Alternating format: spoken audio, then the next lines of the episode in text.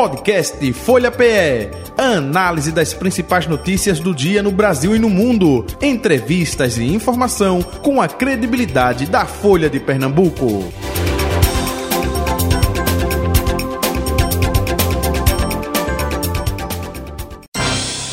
Folha Política. Folha Política desta sexta-feira, 18 de agosto de 2023, recebe aqui na bancada da Folha FM o deputado estadual Romero Salles, com a gente a partir de agora do União Brasil. Deputado, muito bom dia, prazer revê-lo, seja bem-vindo. O prazer é meu, uma grande honra estar aqui mais uma vez na Rádio Folha. Bom dia, boa tarde a todos os ouvintes, a você, Betânia, a você, Jota. Uma grande satisfação. Ok, ainda é bom dia ainda. É, bom dia. Betânia, há quanto tempo, Betânia? Bom dia, Betânia. Jota, você me maltratou. É... Tô brincando. Bom dia, bom dia, Jota. Obrigada, deputado, por ter aceitado nosso convite. Isso. Obrigada a quem nos acompanha, né, Jota? Uhum. E vamos em frente, que hoje é sexta-feira. E hoje é sexta-feira, está movimentado, a questão não é Eita. é local, mas Brasília, fogo no parquinho, enfim. Deputado, é, como parlamentar é, estadual, claro, não federal, mas com entendimento federal, tudo isso que está acontecendo no Brasil agora, né? E aí é denúncias, é cerco se fechando ao, ao ex-presidente Jair Bolsonaro, cúpula da Polícia do Distrito Federal sendo presa. Como é que o senhor analisa esse momento que nós estamos vivenciando, hein? Bem, Jota, é, eu vejo que existe aí uma intencionalidade ali de, de, de ferir, vamos dizer, o ex-presidente. Eu não não vejo ali com bons olhos todo esse escasseio que está sendo feito. Mas tem que se apurar a fundo, tem que se ter provas, e tendo provas tem que se punir. É a minha visão. Mas eu acho que às vezes exageram no tom do que está sendo divulgado, do que está sendo é, tratado, ou até mesmo é, exposto nessas CPMIs que estão acontecendo. Uhum. Então o senhor é, não é favorável, por exemplo, a, CPI ou CPMI, não, não eu, eu sou favorável, sou favorável, mas que se, se investigue e se, se averigue os fatos, né, as provas, e, fique, e não fique realmente tendo muita é, teoria, né, muita conspiração, sem ter realmente embasamento. Né. A gente vê o que, que tem sido divulgado, muitas vezes não tem, não tem tido embasamento é, de fatos. Né. Se a gente tivesse realmente provas, e tivessem comprovação de tudo que está sendo falado ali, eu não vejo problema de ser divulgado. Agora a gente ficar sempre expondo, expondo, expondo, e no final a gente vê que só vai realmente derrubar a imagem de, de alguém por, por nada, né? Eu, eu acho injusto, no mínimo injusto. Uhum. Betânia? Agora, é, quem está chegando está falando e está trazendo muitos depoimentos. O senhor acha que os depoimentos também não se sustentam? Muitos não, muitos não se sustentam. A gente viu, por exemplo, na CPMI, a gente viu uma ex, é, é, é, participante do MST, por exemplo, que a gente teve um depoimento dela mostrando realmente o, o, o que era a vida dela, né, vendo que ali estava sendo ludibriada pelo movimento, e a gente viu que, no final das contas, ela não conseguiu ter o que ela queria, que era a terra, no final das contas. E, e isso é um, é um, depoimento que tem um embasamento fático, né? A gente vê ali que ela, no final, passou uma vida inteira lutando dentro de um movimento e no final das contas ela ficou, continuou sem a terra, né? Ocupando espaços privados e nunca conseguindo ter o benefício que era ter a terra para ela. Então, isso tem um, um, começo e um fim. E muitas vezes a gente vê as, as exposições ali, as explanações apenas acusando pessoas e no final a gente vai ver lá na base, essas pessoas têm credibilidade para estarem acusando alguém? Uhum. É isso. Mas, mas, se tiver provas, deputado, ainda aproveitando sobre isso, deixa eu pegar até o exemplo aí do hacker, né, o Walter Delgatti eh, Neto, que foi responsável pela Vaza Jato, não é Lava Jato. Isso, é Vaza Jato. É Vaza Jato. E aí sim, com comprovação, com documentos, e até o próprio STF, respaldado desses documentos, embora o serviço de hacker ilícito, né, enfim, mas o material que foi apresentado foi utilizado pelo STF, que colocou o ex-juiz, ex-ministro Sérgio Moro, como um juiz parcial, né, e até com intenção. E realmente foi revertida a, a, a situação e até a pena do ex-presidente eh, Lula. É, ele ontem esteve lá na CPMI e disse que eh, tem provas, inclusive hoje está prestando um de, novo depoimento à Polícia Federal, não mais à CPMI, e, opa, se para a, anterior, a Vaza Jato, trouxe documento e esses documentos foram referendados pelo STF. Se aparecer documentos, aí é, tudo bem, seria é, essa a sua opinião, né? Exatamente. Desde que comprove, né? Exatamente, desde Perfeito. que comprove. Né? Ali a gente viu acusações ao presidente e ali ele vai ter que comprovar aquilo. Se comprovando, realmente ali tem que punir. Agora digo mais, como é que uma pessoa dessa ainda não está realmente preso e continua fazendo esse tipo de atrocidade? Né? Porque desde a Vaza Jato era para ele estar realmente sem ter nenhum tipo de, de acesso a, ao que ele já, já faz. E ele continuou tendo esses acessos, ele continuou fazendo o trabalho dele, que não é um trabalho, na verdade, né? As ilegalidades dele, e hoje ele vai depor lá como se fosse a verdade. Né? A gente não pode tomar a verdade com um criminoso. Ele, te, ele cometeu um crime. Esse crime foi realmente. Teve um benefício dali de, de, de, de liberar a parcialidade do ministro? Teve. Mas no final das contas, a gente ali tem um crime que foi cometido. Ele está pagando por esse crime né, a gente tem que ver também essa parte. Né? Ele, ele continuou ali fazendo outros crimes, porque a, a, ali, de certa forma, a justiça também foi parcial e deixou. Né? Então, é, essa é a minha visão. Uhum. A gente te, se a gente hoje tem um, é, o ex-presidente, realmente se consultou ele e, e foi atrás de, de, de, cometer uma ilegalidade, é porque aquele cara estava solto. Uhum. Né? Ele e cometendo outras atrocidades como essa. Então, eu creio que se apurar realmente a realidade, como encontraram as mensagens do ex-ministro, apesar de ser um crime que vai estar se cometendo, né? Porque vai estar ali invadindo a vida privada de outra pessoa, né? A gente, a gente se encontrar essas comprovações, aí sim, tem que se haver punição. Betânia? Deputado, no Estado a gente está, por enquanto, sem CPI, sem CPMI, e, mas a gente tem um período legislativo que promete ser bem movimentado também, né? A gente teve um, um primeiro semestre que foi marcado é, por, por muitas reclamações dos parlamentares na relação com a governadora. O senhor acredita que esse segundo semestre já começou melhor, começou com outro olhar? Qual é a sua avaliação do local? Sinto que foram meses iniciais do governo Raquel Lira de que de, de realmente de encontrar ali um, uma consonância com o próprio a própria gestão em, em, si, né? A gente sabe que foram 16 anos de um governo com a mesma visão, com as mesmas pessoas, né? E isso gera gera uma, uma estabilidade muito grande. Não é de se esperar que numa mudança tão grande, inclusive com o choque de gestão que foi feito pela própria governadora no início do seu governo, que a gente vai ter essa estabilidade inicial.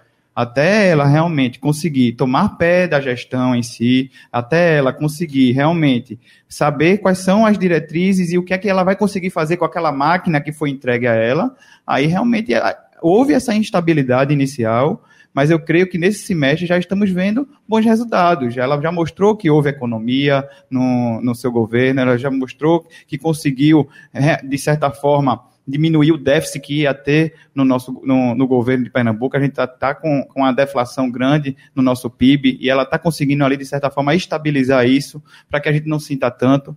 Então, a gente vê frutos desse governo. O que a gente está esperando realmente agora é efetivamente obras na rua, efetivamente mudanças na saúde, na educação, mas eu acho que isso, com o tempo, ela vai conseguir executar. Essa é a nossa torcida. Afinal de contas, a gente não pode torcer para que Pernambuco piore, a gente tem que torcer que melhore. E foi isso que eu fiz na minha campanha inteira, dando esperança e expectativa ao povo, que a mudança ia trazer melhora. Então, é isso que eu tenho que torcer também nesse momento. E o senhor acha que deve começar por onde? Qual é a prioridade? Porque são tantas, tanta coisa para arrumar.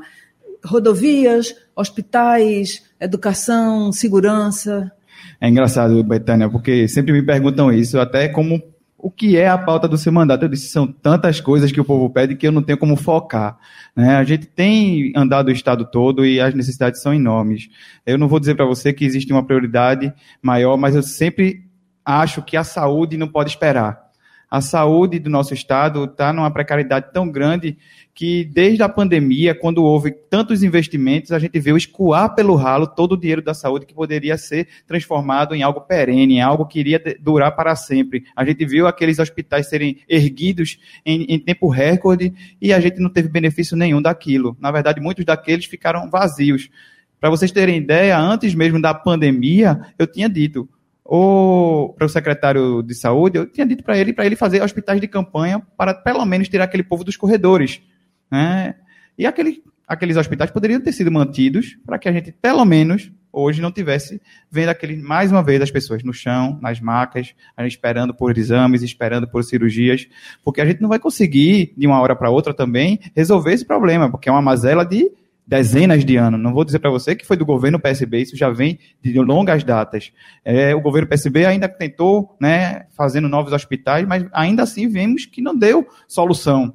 A gente sabe que tem que descentralizar e unificar essa saúde. E a gente sabe também que tem que, de certa forma, a gente informatizar, integrar município, Estado, União e esses hospitais todos terem uma central de regulação única e a gente saber o que é que está ocioso no nosso Estado. A gente sabendo o que está ocioso, a gente vai conseguir é, é, distribuir melhor esses, essas, esses pacientes que estão espalhados e muitas vezes em situação precária.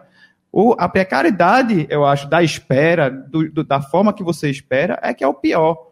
Porque muitas vezes você está ali numa fila, você sabe realmente que tem realmente que esperar, a demanda é muito grande. O SUS hoje realmente tem, atendido uma, uma, uma grande quantidade, existe uma grande evasão dos, dos planos de saúde também, e as pessoas continuam indo para o SUS, e isso tem aumentado muito a carga, e a gente sabe que isso só vai se resolver com o tempo. A gente sabe que a gente vai ter que ter muitos investimentos, investimentos bilionários, para que a gente possa dar a solução. Mas eu acho que a prioridade que esse governo tem que dar é resolver ou pelo menos amenizar a situação dos nossos hospitais, que não dá para a gente estar tá aceitando realmente é, teto caindo na cabeça das pessoas, pessoas morrendo porque não tem um, um, um fio de sutura, porque não tem uma luva, porque está faltando insumo. Realmente isso tem que ser organizado. O corredor sem é, macas, macas faltando muitas vezes, tem que colocar num papelão, as pessoas ficam lá esperando ao léu, realmente. É, isso aí, é, para mim, é a grande prioridade e é o que tem que focar. Mas, claro, existem diversas outras mazelas que a gente pode elencar aqui, como as estradas mesmo. Fiz um, enquanto o governo do estado, por exemplo, fez os, os caminhos de Pernambuco, eu chamei de descaminhos de Pernambuco, e saí mostrando cada, cada obra que o governo estava lançando ordem de serviço, eu mostrei que a ordem de serviço foi dada, a obra não foi continuada, na verdade esburacaram muitas estradas, pioraram a situação e deixaram essa obra abandonada. Foi esse o, o, o, o, legado que foi deixado pelo PSB nas nossas estradas. Fora isso, a manutenção, que mal era feita. Quando vinha era um tapa-buraco, que vinha a chuva, levava embora e os buracos continuavam. Então, além disso, temos a questão do abastecimento d'água. São pautas que a gente vê que realmente é o, é o que está é o que tá direto no povo. Como, a gente, como eu estava conversando antes aqui da reunião, da, é, da, da entrevista é, Betânia, eu tenho um, em torno de 50 vereadores na minha base, 50 vereadores que diariamente me dizem o que está acontecendo na ponta, o que dizem que está acontecendo nos municípios. Porque a gente tem um recurso muito grande lá em cima, na União, a gente tem um recurso que vem para o Estado, mas quando chega na ponta é o município que tem que resolver o problema daquele povo. É um município que muitas vezes tem que colocar um carro-pipa, tem que colocar um limpa-fossa, tem que muitas vezes levar é, essas pessoas transportar porque não tem um hospital dentro do, da, da, da sua região e tem que trazer aqui para a capital. Então, esses municípios têm sofrido. E a população, consequentemente, sofrido bastante. Então, o abastecimento de água é algo que também Pernambuco hoje ocupa o pior índice de abastecimento e saneamento básico do Brasil.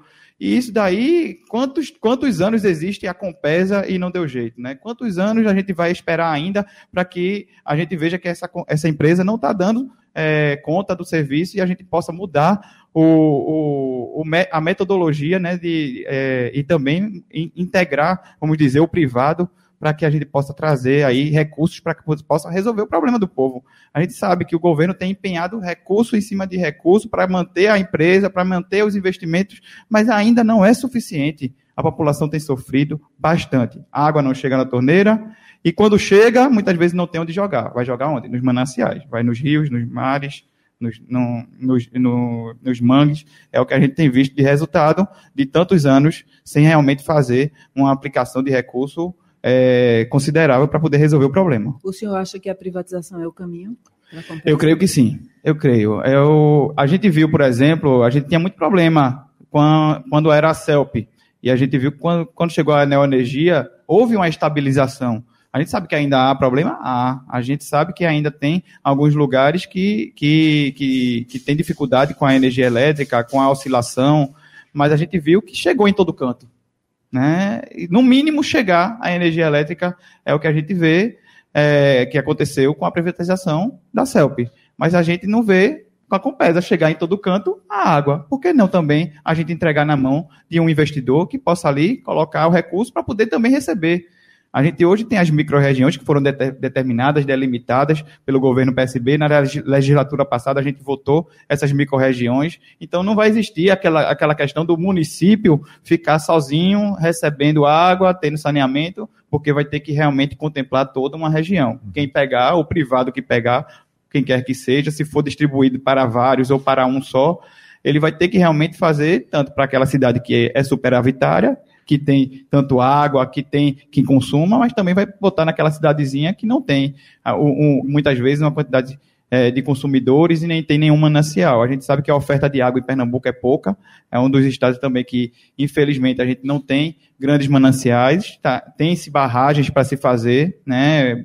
muitos anos a gente tem aguardado as barragens da, dos gatos, por exemplo, panelas, que são barragens não só para também é, a gente impedir as enchentes né, do rio Una, mas a gente também ali iria ter a, a questão reserva da reserva de água para que a gente possa é, distribuir melhor a água no nosso estado, além da, da, dos investimentos em adutoras para trazer água do Rio São Francisco, entre outras, a adutora do Agreste que tem que ampliar também. Tudo isso é investimento que tem que ser feito e muitas vezes o governo do estado, por anos, disse não tem o recurso, e também tem a questão do governo federal, que é uma, é uma política, é, é uma questão política muitas vezes, né? É uma questão de decisão, né? A gente sabe que, que depende de, de, da relação governo do estado, governo federal para que esse para que esse recurso saia. A gente viu agora a divulgação de, de recursos vultuosos no governo federal e espero que realmente saia essa obra. É porque, um desejo meu. Porque o governo do estado não tem o que reclamar não do governo federal, pelo menos até agora, né? Não de acordo com o que foi divulgado, se realmente acontecer, o governo do estado não tem o que reclamar. A gente tem que, na verdade, se unir, unir os esforços e ajudar para que aconteça. A gente viu aí realmente 92 bilhões em investimentos sendo anunciado para, para Pernambuco. Não sei se realmente existe esse recurso já disponível, mas a gente vai realmente lutar para que aconteça. Afinal de contas, é o que a gente precisa é, a, ampliação ali da refinaria Abreu e Lima vai trazer aí uma imensa quantidade de empregos, né? A gente sabe que foram 30 mil pessoas desmobilizadas de uma, uma só vez quando houve a desmobilização, tanto da refinaria quanto do estaleiro na construção. E a gente vê a esperança de que isso retorne e a gente tenha ali novos empregos. Então, a gente vai lutar para que isso aconteça. O que tiver nas mãos, eu acho, do governo do estado, dos municípios envolvidos, a gente vai fazer para acelerar para que esse povo volte a ter emprego, volte a, ter renda, que é o que a gente mais deseja, né? O senhor... Não, vá, perdão. o senhor acreditava que essa relação entre o governo federal e o governo do estado ia ser tão boa assim, como tem sido, pelo menos oficialmente? Acredito que sim, acredito. É... Mas já acreditava eu... antes? Veja, eu não, eu não tinha tanta expectativa de que o governo fosse é, anunciar tantos recursos tão breve. Sabia que ia liberar recursos, sim, sabia que ia ter esse tipo de, de, de, de investimento, não sabia quando. A questão da, da refinaria Abreu e Lima, até já tínhamos notícias, já tínhamos uhum. conversado com a própria Petrobras, era uma questão de decisão, estava transicionando de um governo para o outro, mas já tinha recurso liberado anteriormente, né, de 4 bilhões. Então, é, a Transnordestina era uma questão de decisão política também de acontecer. Então, no governo anterior, houve a decisão de fazer PECEM, mas sabíamos que o governo Lula tinha o desejo de fazer aqui, então já tínhamos expectativas de que iria acontecer a Transnordestina também. Mas, dentre os outros recursos, a gente tem aí recursos para duplicação de estradas, temos recursos para escolas, barragens, então, são muitos. E eu espero que aconteça. Afinal de contas, quatro anos para fazer esses investimentos é muito pouco tempo, digo a você mas vamos na fé e na esperança e estamos aqui para ajudar. Deputado Romero Salles Filho, uh, uh, no início do governo Raquel Lira, ela teve encontros com prefeitos por regiões, não foi, Betânia? É, é foi, foi sim. É, ouvindo o pleito de cada um, enfim, também deputados. Claro, o senhor é deputado estadual, votação em todo o estado de Pernambuco, mas a sua região, Ipujuca, enfim. Qual o pleito, a necessidade mais daquela região, justamente para que o governo Raquel Lira possa lhe ajudar, enfim? Claro, tenho, tenho realmente andado em todas as regiões do estado, tenho abrangido, vamos dizer, com meu mandato, tanto o litoral, zona da mata, agreste e sertão, mas, claro, 60% do meu voto é metropolitano. é um voto que está centrado aqui, Cabo, Ipojuca, Recife, Jaboatão, é, e a, a grande necessidade aqui é por mobilidade e abastecimento d'água e saneamento. A gente sabe que são as maiores mazelas da região metropolitana são essas. A gente tem, tem escutado a reclamação, ultimamente, a questão do metrô, por exemplo, uhum. é um dos maiores problemas que a gente tem. A União não, não bota o investimento que deveria colocar, né? Já, já fazem anos que o metrô aguarda investimentos, desde a Copa, que houve um, um grande investimento ali para trocar as máquinas e tal, mas depois disso foi abandonado praticamente. Desde a Copa do Mundo não houve mais novos investimentos na, na linha de metrô, o metrô foi sucateado, acabou que foi trocando trem, trocando é, a, a, as máquinas, foi vai jogando uma máquina de um para o outro e a gente vai vendo a população ali sofrendo, né, com as paralisações, com as linhas que não têm a qualidade do serviço, a superlotação, e é um, é um serviço que hoje é necessário para toda a região metropolitana. Hoje a gente não consegue é, transitar apenas com a linha de ônibus, a gente tem que ter o metrô. E os metroviários também, justamente, estão pedindo seus aumentos. Então, são muitas coisas que estão juntas, por exemplo, só no metrô. E aí você vai para a parte de, de ônibus também. A gente vê que também hoje as empresas não tiveram as concessões feitas, não, foi, não foram feitas as licitações devidamente, então já se arrasta aí há quase, há mais de, de, de, de 20, não, mais de 10 anos que se arrasta uma licitação para a concessão dos lotes, né, que vão ali trazer, querendo não, não só uma segurança, mas com obrigações a essas empresas que hoje estão no regime de permissão esse regime de permissão gera ali uma total insegurança, tanto para o, o, governo do estado, que não pode cobrar devidamente, vamos dizer, aqueles que estão ali. O Grande Recife, consórcio, ele não consegue, porque ele não é uma empresa consorciada, aquelas empresas ali estão com permissão. O Grande Recife, ele só tem ali duas empresas que ele tem consorciada, então também não consegue é, delimitar ali é, os deveres de cada um, e a gente vê que o povo vai sofrendo na ponta sem ter a qualidade do serviço, pagando uma passagem cara e muitas vezes não chegando a, a linha aqui sendo queimada, o ônibus quebrando no meio do caminho, é, o motorista que, que muitas vezes queima a, a, a parada, e, e, isso diariamente vai piorando, vai piorando, vai piorando, enquanto o governo não tomar a decisão de ali enfrentar né, e de combater é, esse sistema que a gente tem hoje, a gente fazer as licitações, entrar ali com, com recursos, porque o governo também entra com recursos, são mais de 400 milhões já, já investidos é, somente na, na questão do transporte público e são colocados nas empresas de ônibus. Então, não, não pode se dizer ali que o governo não está empenhado. Está sim, desde o governo anterior que existe investimento de recursos para que as linhas rodem, para que aumente é, os, os percursos. A gente sabe que existem linhas superavitárias e tem linhas que não são, mas a gente sabe que, e aí o governo realmente tem que, tem que se empenhar e tem que bancar. Mas aí a gente também não pode deixar simplesmente que aquelas empresas fiquem ganhando esse recurso, fiquem fiquem ali oferecendo um serviço de péssima qualidade, enquanto o povo ali está pagando a sua passagem, está pagando os seus impostos, e muitas vezes eu vejo que é duplamente. Você paga a passagem, você paga o imposto, está pagando duas vezes a conta e muitas vezes não tendo o serviço de volta. Então eu acho que o governo do estado tem que tomar as rédeas ali do sistema de transporte público aqui da região metropolitana, voltar a fazer as, as, as licitações, ou no mínimo fazer um novo acordo entre aquelas empresas, fazer com que o transporte público, o de metrô, seja integrado e que a gente consiga trazer ele também para o Estado. Afinal de contas, se o governo do federal não tem interesse em manter, por que não o Estado trazer e a gente dar uma qualidade de vida a, a todos esses, esses usuários que tem diariamente, são milhões de pessoas que utilizam o sistema de transporte da região metropolitana e a gente tem que realmente dar uma solução. Eu creio que o, o a, a, solução para o metrô é trazer para o Estado e a gente integrar e, e cobrar melhor aí da, da, das empresas de ônibus. E também né, a, a, a, questão total das estradas, né? A gente sabe que está sempre na tá sempre dia, na né? todo, todos os dias todo mundo falando, tem acidentes, tem nossos municípios aqui são são cortados por, tanto por BR quanto por por PES. por PES e a gente sabe que que de, depende sim de uma decisão de governo fazer a manutenção, não só a manutenção, como a gente sabe que precisa ali de uma, de uma grande ação de intervenção para refazer, porque hoje a manutenção já não, já, já não, não consegue, conta, né? não dá conta mais. A gente viu aquele anúncio, por exemplo, do governo PSB de, de, de bilhões que foi colocado para fazer o caminho de Pernambuco, que era apenas um programa de manutenção. E a gente viu que não deu certo Manutenção não é o caminho somente. A gente tem que ter o recurso da manutenção, mas esse recurso não pode ser colocado como investimento.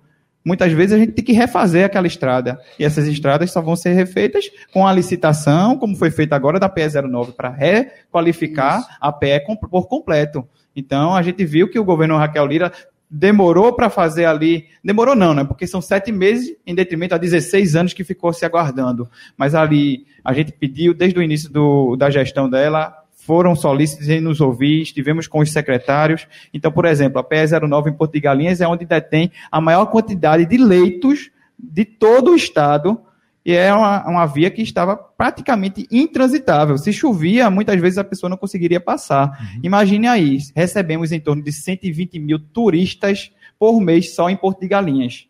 120 mil. 120 mil pessoas passando por uma, muitas vezes, por uma, uma situação de ter que andar dentro da, da lama para poder chegar no seu hotel. Imagine essa situação, se a pessoa vai querer voltar ou não. Uhum. A gente tem que fazer com que esses turistas queiram voltar, a gente tem que fazer com que esses turistas tenham segurança. Então, não só isso, como também todos os trabalhadores daquela indústria, que é a indústria do turismo, que tem que também ter uma segurança para transitar. E a gente viu que foi abandonado por completo pelo governo anterior. A gente inclusive a prefeita de Pojuca pediu para municipalizar a via para que a gente pudesse intervir, a gente pudesse fazer. Mas aí, graças a Deus, tivemos um anúncio antes de ontem que a PE 09 ela foi colocada para licitação, foi lançado o edital. Em breve estaremos dando ordem de serviço lá juntamente com a governadora. Estivemos ontem com ela conversando sobre isso e muitas outras obras onde vir também para estruturar toda aquela região, não só a parte de Galinhas, como a gente sabe que Tamandaré também, a parte de Carneiros precisa de manutenção daquela via, a PE 45 lá em Vitória de Santo trecho, Antão. Esse né? trecho da PE 09 é Porto de Galinhas Muro Alto, é? Exatamente, é trecho, Nossa né? Senhora do Ó ali, a parte de Porto, que vai, a estrada que vai para Porto de Galinhas e Nossa Senhora do Ó, e de lá para o finalzinho lá na ponta de Gamboa. Uhum. Deputado Romero Salles Filho, é... política partidária. Né? Sim, é, é, Jota. Eu estava dizendo União, assim, União Brasil, né? União Brasil. Isso, é, eu não me lembro se foi a semana passada, meu Deus. Mas se não foi no máximo 15 dias, quem esteve aqui foi Mendonça Filho, deputado hum. federal do União Brasil. Isso. E perguntei sobre, olha, 2024, já fazendo a ressalva, por favor, deputado, não diga que 2024 só é 2024, não, que isso é, é conversa, não é para boi dormir.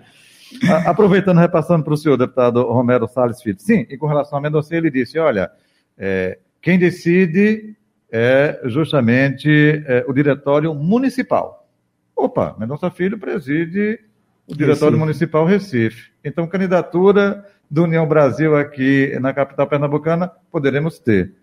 Que opinião o senhor tem com relação a isso? É candidatura até, própria até, ou não? Até porque, Jota, deixa eu reforçar. Vai, quem tem 50 vereadores na base deve Pronto. estar preocupado então, com 24, né? Então. claro, claro. Eu sempre digo a todos, eu represento um grupo. Né? Eu não sou apenas Romero Salles Filho, são dezenas de lideranças em todo o estado que agora estou empenhado. Não é em 2024, não, é em 2024 e é só em 2026 não, em 2024 é a gente conseguir fazer aí com que essas lideranças cresçam em voto, cresçam, é, sejam eleitos aqueles que ainda não são não, não ocupam o cargo. Esse é o meu trabalho agora. Mas quanto à União, a gente sabe que existe decisão prévia, que existe jurisprudência para que os diretórios decidam realmente, mas a gente não pode contar com essa segurança. Eu, eu creio que existe sim ali a, uma briga né, partidária interna que deve ser resolvida e, e, se não for resolvida, vai gerar uma insegurança imensa para todos aqueles que queiram ple, que pleitear, vamos dizer, esse apoio. Eu acho que o apoio da União é um, é, é, é um apoio inseguro para qualquer lado que for hoje. É um apoio inseguro. Inseguro, porque é, por mais que haja essa jurisprudência, eu vejo que a briga partidária é, interna ainda, ainda gera essa insegurança muito grande. O senhor pretende continuar na legenda? Veja bem, hoje eu ocupo a liderança do partido na Assembleia Legislativa, são deputados qualificados, é, uma, é um grande partido é, de estatura nacional, é um dos maiores bancadas da federal, tem o interesse de continuar no partido, sim, mas eu creio que essa instabilidade gera realmente uma insegurança em todos. Eu acho que isso tem que ser resolvido, se não pela presidência, pelos entes que estão dentro do partido que podem dar essa resolução, para que a gente não, não passe por tantas brigas, né? A gente uhum. sabe que, que, que isso é, é, é, o partido, ele é feito pelos seus entes, e ali eles têm que dar essa decisão de forma democrática, e, e, e quem não quiser, que saia do partido, né? Eu acho que é dessa forma que a gente tem que ver. É... Ligação sua com a governadora Raquel Lira. É, é, então, a, a, sua opinião né, é particular. O senhor é, defende União Brasil apoiar uma candidatura referendada pelo Palácio do Campo das Princesas ou não? Vamos botar o bloco na rua, candidatura própria? Veja bem, se a, a governadora indicar que União Brasil ou, e União Brasil com Mendonça estiver com ela, a gente vai apoiar esse caminho. É, eu sou hoje da base da governadora Raquel Lira, estou trabalhando com, dessa forma. A gente sabe que não são todos os, os, os, os da União, por isso estamos numa bancada independente hoje, porque não houve ali a, a, un, a unanimidade, e mais eu continuo seguindo firme na base e a decisão que vier da governo, do governo do Estado, vou, vou apoiar para que a gente possa. Tem maioria, dar... né, deputado? Exato. exato. A maioria. A maioria. Exatamente. Ok. Deputado eh, Romero Salles Filho, queremos agradecer a sua vinda e participação aqui na bancada da Folha FM, desejar saúde, paz, um abraço ao senhor e até o um próximo encontro, hein? Tudo de bom. Eu que agradeço a todos os ouvintes, a vocês pela oportunidade mais uma vez de estar aqui. Para mim é uma honra poder conversar com o nosso povo, tratar um, um pouco do que temos feito lá na Assembleia em defesa da nossa população, por um Pernambuco melhor, um Pernambuco mais forte. Que Deus abençoe a todos. Um excelente dia. Mais uma vez, muito obrigado. Amém. Bom fim de semana. Betânia, bom fim de semana. Bom fim de semana, Jota. Estou de folga. Ah, como, é que, como é que faz para se, conseguir se os deputados isso? não me aperrearem, eu estou de folga. e, e, e, não, só, não só os deputados, mas Brasília também, né? de repente é, pode ser convocado. Eu estou de folga para é? Brasília. Tá bom. Valeu, gente. Final do Folha Política de hoje. Folha Política. Podcast Folha PE. Análise das principais notícias do dia no Brasil e no mundo. Entrevistas e informação com a credibilidade da Folha de Pernambuco.